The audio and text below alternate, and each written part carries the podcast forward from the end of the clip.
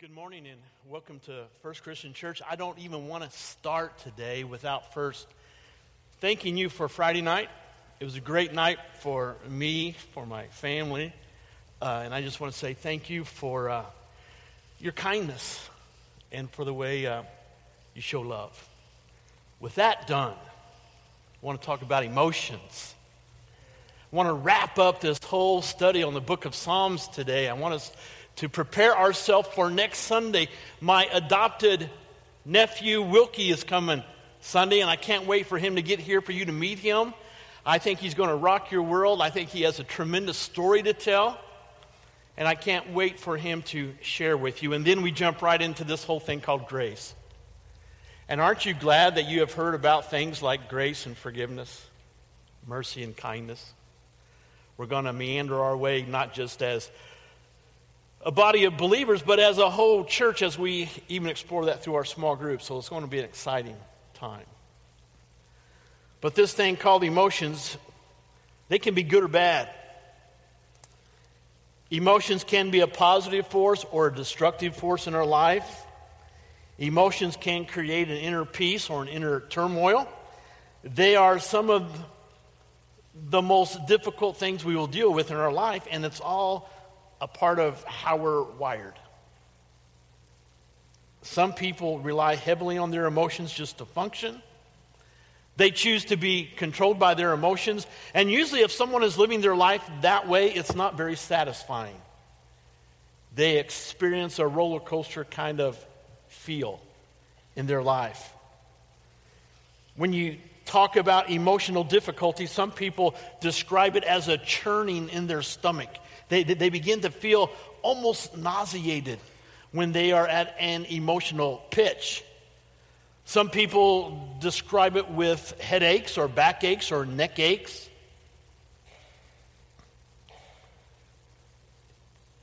These feelings usually come with bad news or strong fears or some kind of strained relationship. And let me just say one word sometimes cause emotional upheaval. It's called children. they can push it to the edge and beyond quickly. There's something called work. There are people like doctors and dentists that kind of create some emotional upheaval. Late night phone calls, and I know we're just one week into school, but there's a thing called teachers and homework that create some emotional discomfort. These difficulties usually lead to the big D's, if you will, today. Things like disappointment and discouragement and d- despair usually lead to depression. And I got to stop right here for like a 30 second timeout because you need to hear this. Depression is not a sin. Are you with me? I know some people who teach that. I know people who say that, but they cannot support that biblically. It's not a sin, it's a difficulty.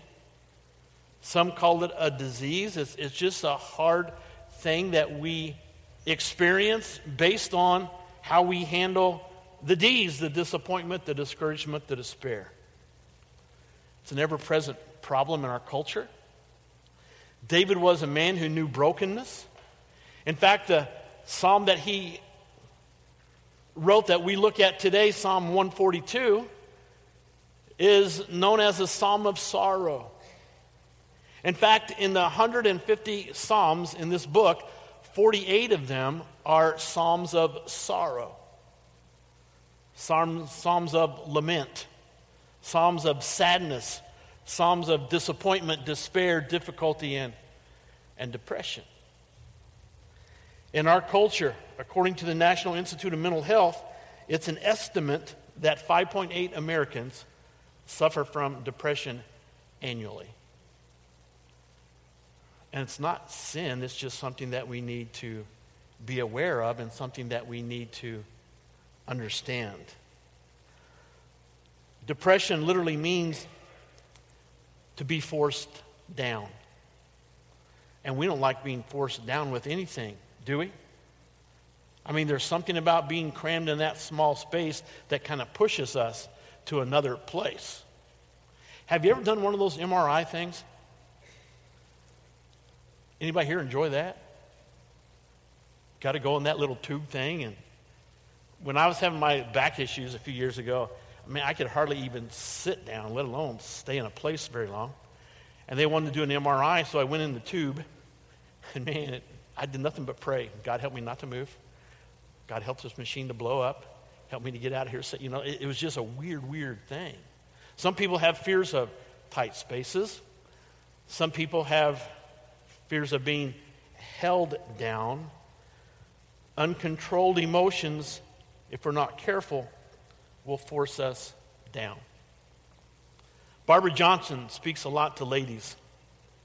She has written things like uh, pack up your gloomies, stick a geranium in your hat and be happy, splashes of joy in the cesspool of life. That's got to be one of my favorite titles. She is a survivor. She is a lady who has controlled her emotions. She has refused to let her control or her emotions control her. Her most crippling sorrow and credentials for dealing with life's devastating experiencing of pain have to deal with her husband's involvement in a near fatal crash that left him disabled. She lost one son in Vietnam. She lost another son to a drunk driver. She lost another son to a homosexual relationship. And she recently diagnosed with a chronic disease. So she knows hardship. She knows brokenness. She knows difficulty. And I'm willing to bet the ranch today, if I were to make my way around the room, I would be willing to bet that probably 95% of us in this room here today know disappointment and discouragement and despair. Those few who don't know that are just too young to know what it is. But we've all been there, haven't we? We know heartache, we know hurt, we know difficulty. Her philosophy, her theme in her writings, and the message that she highlights as she travels speaking across America is that pain is inevitable, but mercy or misery is optional. Pain is inevitable, but misery is optional. And I like that. Pain inevitable. We all have pain, don't we? But the misery is up to us. And I think one message that I want to share with you today, if, if you get nothing else, believer, non believer, first timer, long time member here, the message that I want you to walk away with is that when you're unhappy, you have a choice as to how long you're going to stay that way. Are you with me? Sometimes life hurts. Sometimes life is hard. And we have a choice to either let it affect us or control us or control it. Depression is real, and some people dabble with it from time to time. Some people are in and out of depression. Some people, it's, it's a chronic scenario that they are a part of. As I look at some of these people in Scripture, Jeremiah was known as what kind of prophet? The weeping prophet. And he wept a lot for the sins of his nation. Job was a man who knew depression, he knew brokenness, and I see him at one time in his life sitting on a dung heap, scraping himself, relieving himself, itching himself with broken pieces of pottery. And his friends said, Job, it's not worth it. What did his wife say? Hey, go ahead and curse God and die. John the Baptist, I'm sure he felt depression, difficulty, hardship as he sat in a prison wanting to know if Jesus was really the Messiah. Was he really the Son of God? Peter, after the denial, David, his experiences with depression in Psalms 42 and Psalms 142. If you have your Bibles, I just want to reference Psalms 42 before going to 142 because they kind of walk hand in hand. David describes himself as a deer, as a deer panting for water, as a deer thirsting to be cared for. He says, My soul, it thirsts for you, O God, for the living God. He says, My tears have been my food day and night. These things I remember. And then he begins to talk to himself. Anybody here ever talk to yourself? It's usually when we're going through some type of an issue, we're feeling frustrated or difficult. My friend Diane was talking to herself a time or two this week, and I stopped by her office and I said, Diane, who are you talking to? She said, myself. I said, when you start answering yourself, that's when I will call 911 and walk you out of here. But we do that, don't we? David says in verse 5, he talks to himself, Why are you so downcast?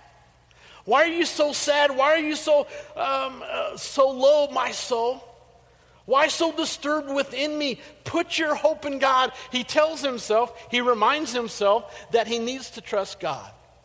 And you can read that for yourself. It's kind of amazing the way he makes his way through his difficulties. And it paints a picture of this Psalm 142. He says, I cry aloud to you, O Lord. David wrote this under duress because it seemed as though evil was just almost overtaking his world. Anybody here ever think that evil is kind of overtaking our world? My gosh. Can it get worse? So he's feeling like it's overwhelming him. And he also has this feeling that, that he just can't, he can't fix it by himself. Anyone here ever have a problem you just knew you couldn't fix it by yourself? Aren't you glad for good doctors and nurses and medications and friends and family and on and on the list goes to help you through difficulties?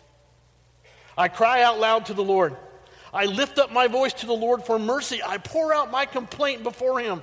Before him I am I tell my trouble. When my spirit grows faint within me. Has your spirit ever grown faint? Have you ever felt bad, lonely, hurt, broken, depressed? It is you who know my way. In the path where I walk, men have hidden a snare for me. Look to my right and see, no one is concerned for me. I have no refuge. No one cares for my life. Now, this kind of cracks me up a little bit because if you know anything about David during this time in his life, he was hiding from the king. He was um, a little bit out of sorts, but he had 400 warriors with him, 400 bodyguards with him. And he says, No one cares for me. No one. Seriously, David, put on your big boy pants and it'll be okay. It's not that bad. I cry to you, O Lord. I say, You are my refuge. My portion is in the land of the living. And, and, and then he, he basically gives God three commands. He says, Listen to my cry. Why? Because I'm desperate. Rescue me from those who pursue me, for they are too strong for me. So listen to my cry. I'm desperate. I'm at the end of my rope. You are my knot. And rescue me. And then he says, Set me free from my prison. Why? So that I can praise your name. Then the righteous, those who are trying to live right, will gather about me because of your goodness to me. So, in this piece of scripture, I want to kind of pull it apart today and show you when you're not feeling good, and it's not a sin not to feel good.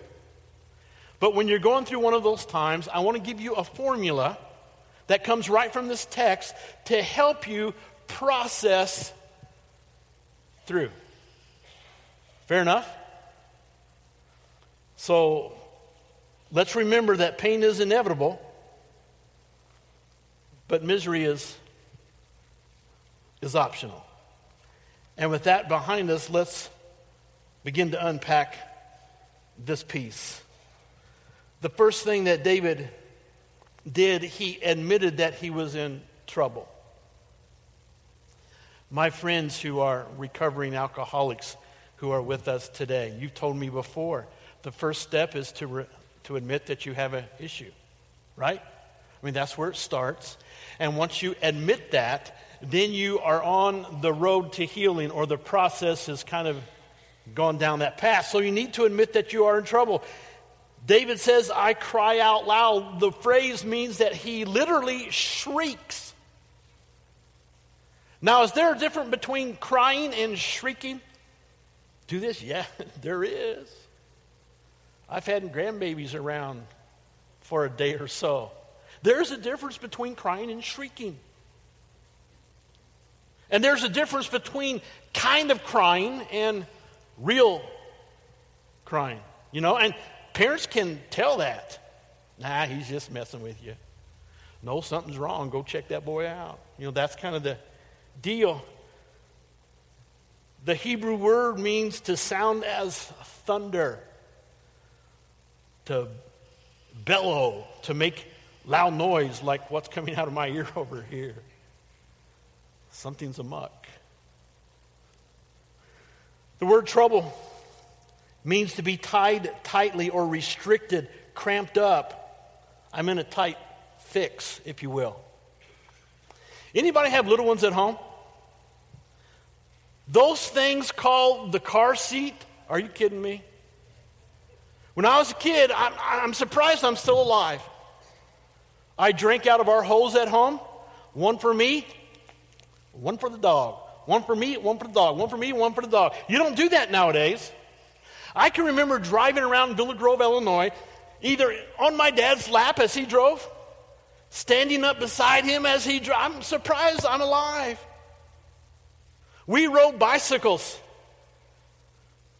in our little shorts, sometimes a t shirt and my ball cap.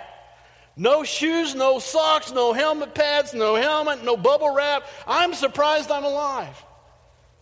And now we have car seats to keep our kids safe, don't we? And you got to be six foot two, 630 pounds to get out of those things. I can't remember if it was Matt or Andy, their families, whatever. We were at the mall. Somebody was little. They were still asleep in the car. We went to the mall. I'm not a big fan of the mall. I said, I'll just stay in the car until the little guy wakes up. He woke up and I had to get him out of his car seat. I had no idea how to do that. I ended up, this lady stopped. She said, Honey, can I help you? I said, Maybe. I took the whole car seat out put it in the stroller, and began pushing it away. I got inside, everybody was laughing at me, but I did it. I did it. The word means to be restricted. I'm taking a little liberty with the text here, as with a car seat.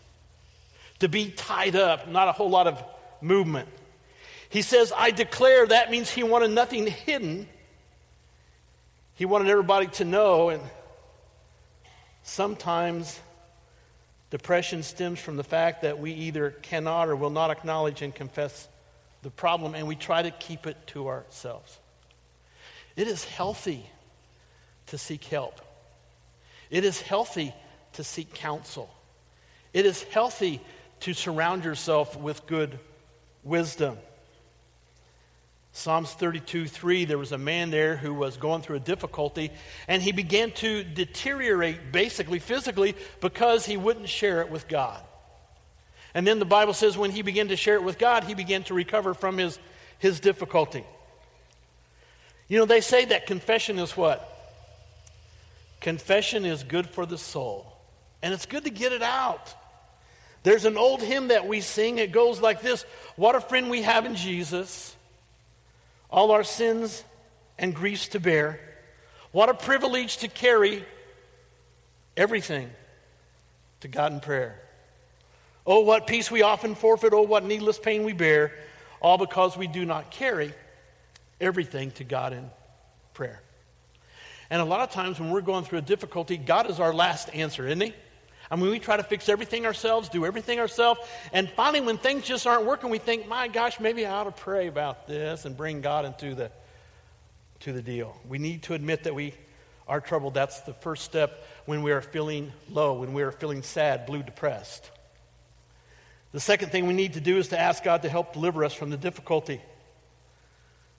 Psalm 142 verse 3, 6, and 7. Don't run unless you run into the arms of God. There's nothing to run from. Matthew 3 says that we need to get to the place where we realize that we are poor in spirit. This is one of the Beatitudes. Happy is the man, blessed is the man who is poor in spirit. That does not mean that you are physically poor. That means that you realize that you are completely without without God. And the only way you're going to get through life is to connect to Him. I guess I should say the only way you're going to get through life in a positive way is to connect to Him. So that's where it needs to be understood. Simply pour out our complaints, our needs, our brokenness to God. The third thing to remember is that our salvation is not dependent on how we feel our, our mood or our emotion. Emotions are not the final authority, emotions are just a part of life. We are not saved by how we feel, but we are saved by what Christ did on the cross, on God's plan that makes us perfect in our, in our walk. Joe Garagiola. It's kind of a hard name to say. My wife's Italian. Maybe I'm related to this guy some way and don't even know it. He's an ex athlete, ex broadcaster, but he tells the story. He said that one day before a game, he went to visit a local pharmacy. He said, From the shelves, I took some extra strength Tylenol, a 12 ounce bottle of kaopectate, a plastic knee support, supply for corns, some Dristan, a vaporizer, and a remedy for sore gums. He took all that stuff to the counter and he paid, and the clerk bagged everything and said, Have a nice day. Seriously? I mean, we all have good days and bad days, don't we? I mean, they come and they go, and that's kind of part of who we are. Understand this we will have good days and bad days, but don't ever forget that our salvation is secure because of what Jesus did on the cross, because of God's grace. Not because of what we did or didn't do, but because of His love for us. It makes all the difference in the world as to how we live. Then we can have a nice day. The fourth thing I need to share with you about this piece is if we keep our eyes on Jesus, depression, it could be a roadblock. Feeling bad could be a roadblock, but it's not the dead end. It's not the, the final thing. It's temporary. Life is a series of efforts, it's a series of ups and downs, and it's a series of allowing things to either upset us or motivate us or drive us. We've been attaching a New Testament scripture to a lot of these Psalms, and it comes out of Romans 8. And the Bible says there, we know, we know, we can rest assured that in all things God works for the good of those who love Him and to those who have been called according to His purpose. So, regardless of how bad the difficulty, regardless of how intense the hurt, understand that God's plan is still, is still working for you and with you. And finally, one thing we need to always lean on the power of God and the insights that are found in God's Word. You know, that's why it's so important to read God's Word on a regular basis. We need word intake. We need to intake the word. We need to study the word. There are so many things going on in there that can help us if we just read the word. That's why Sunday school is so important, another venue to study and to learn, to grow. That's why small groups so very important. And if you're not already connected to a small group this fall, I encourage you to pray about it and think about it and hook up somewhere. Because you can be stretched to the nth degree. And for some reason, In our culture, many times when we're going through difficulty, we are too proud, too proud to seek help, aren't we? Big boys don't what? Big boys don't cry.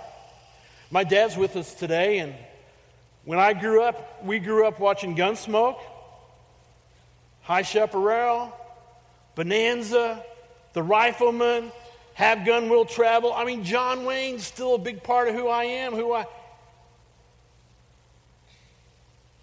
That's the way we, we are. So understand this. Pride sometimes can be our greatest downfall. A well known story of a soldier in the army of historical king, the king of Franks, Charlemagne, in the ninth, ninth century. There was a soldier who was in charge of protecting the rear, the back of the army. His only job was to hang back. And if he saw the enemy come in behind them to try to pressure them or surround them, he had this big old horn he was supposed to blow.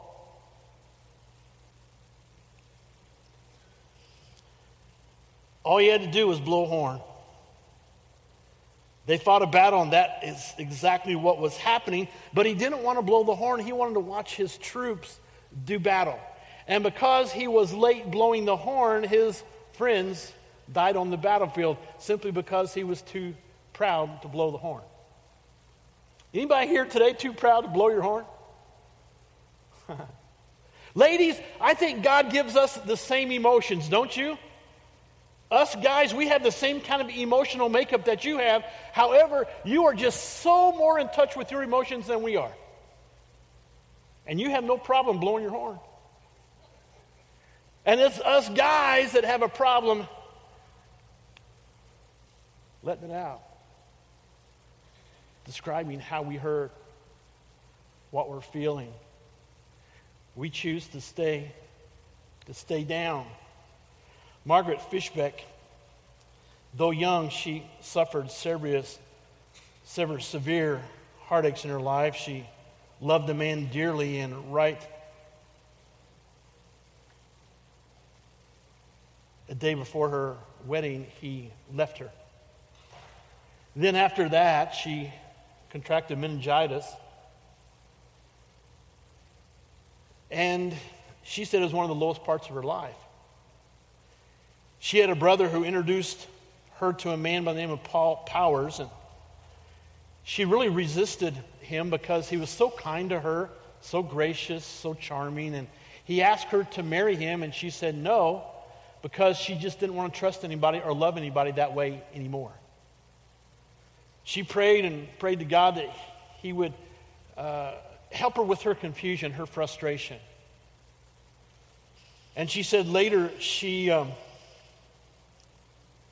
wrote a poem back to God once she was starting to feel better. And here's, here's the words of the poem. Maybe you recognize this. She says, One night a man had a dream, and he dreamed that he was walking along a beach with the Lord.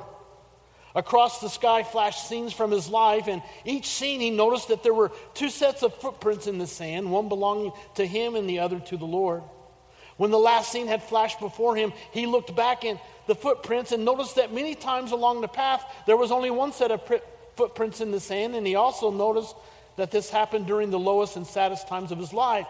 This really bothered him, and he asked the Lord these, these words Lord, you said that once I decided to follow you, you would walk with me all the way. But I noticed that during the most troublesome times of my life, there was only one set of footprints. I don't understand.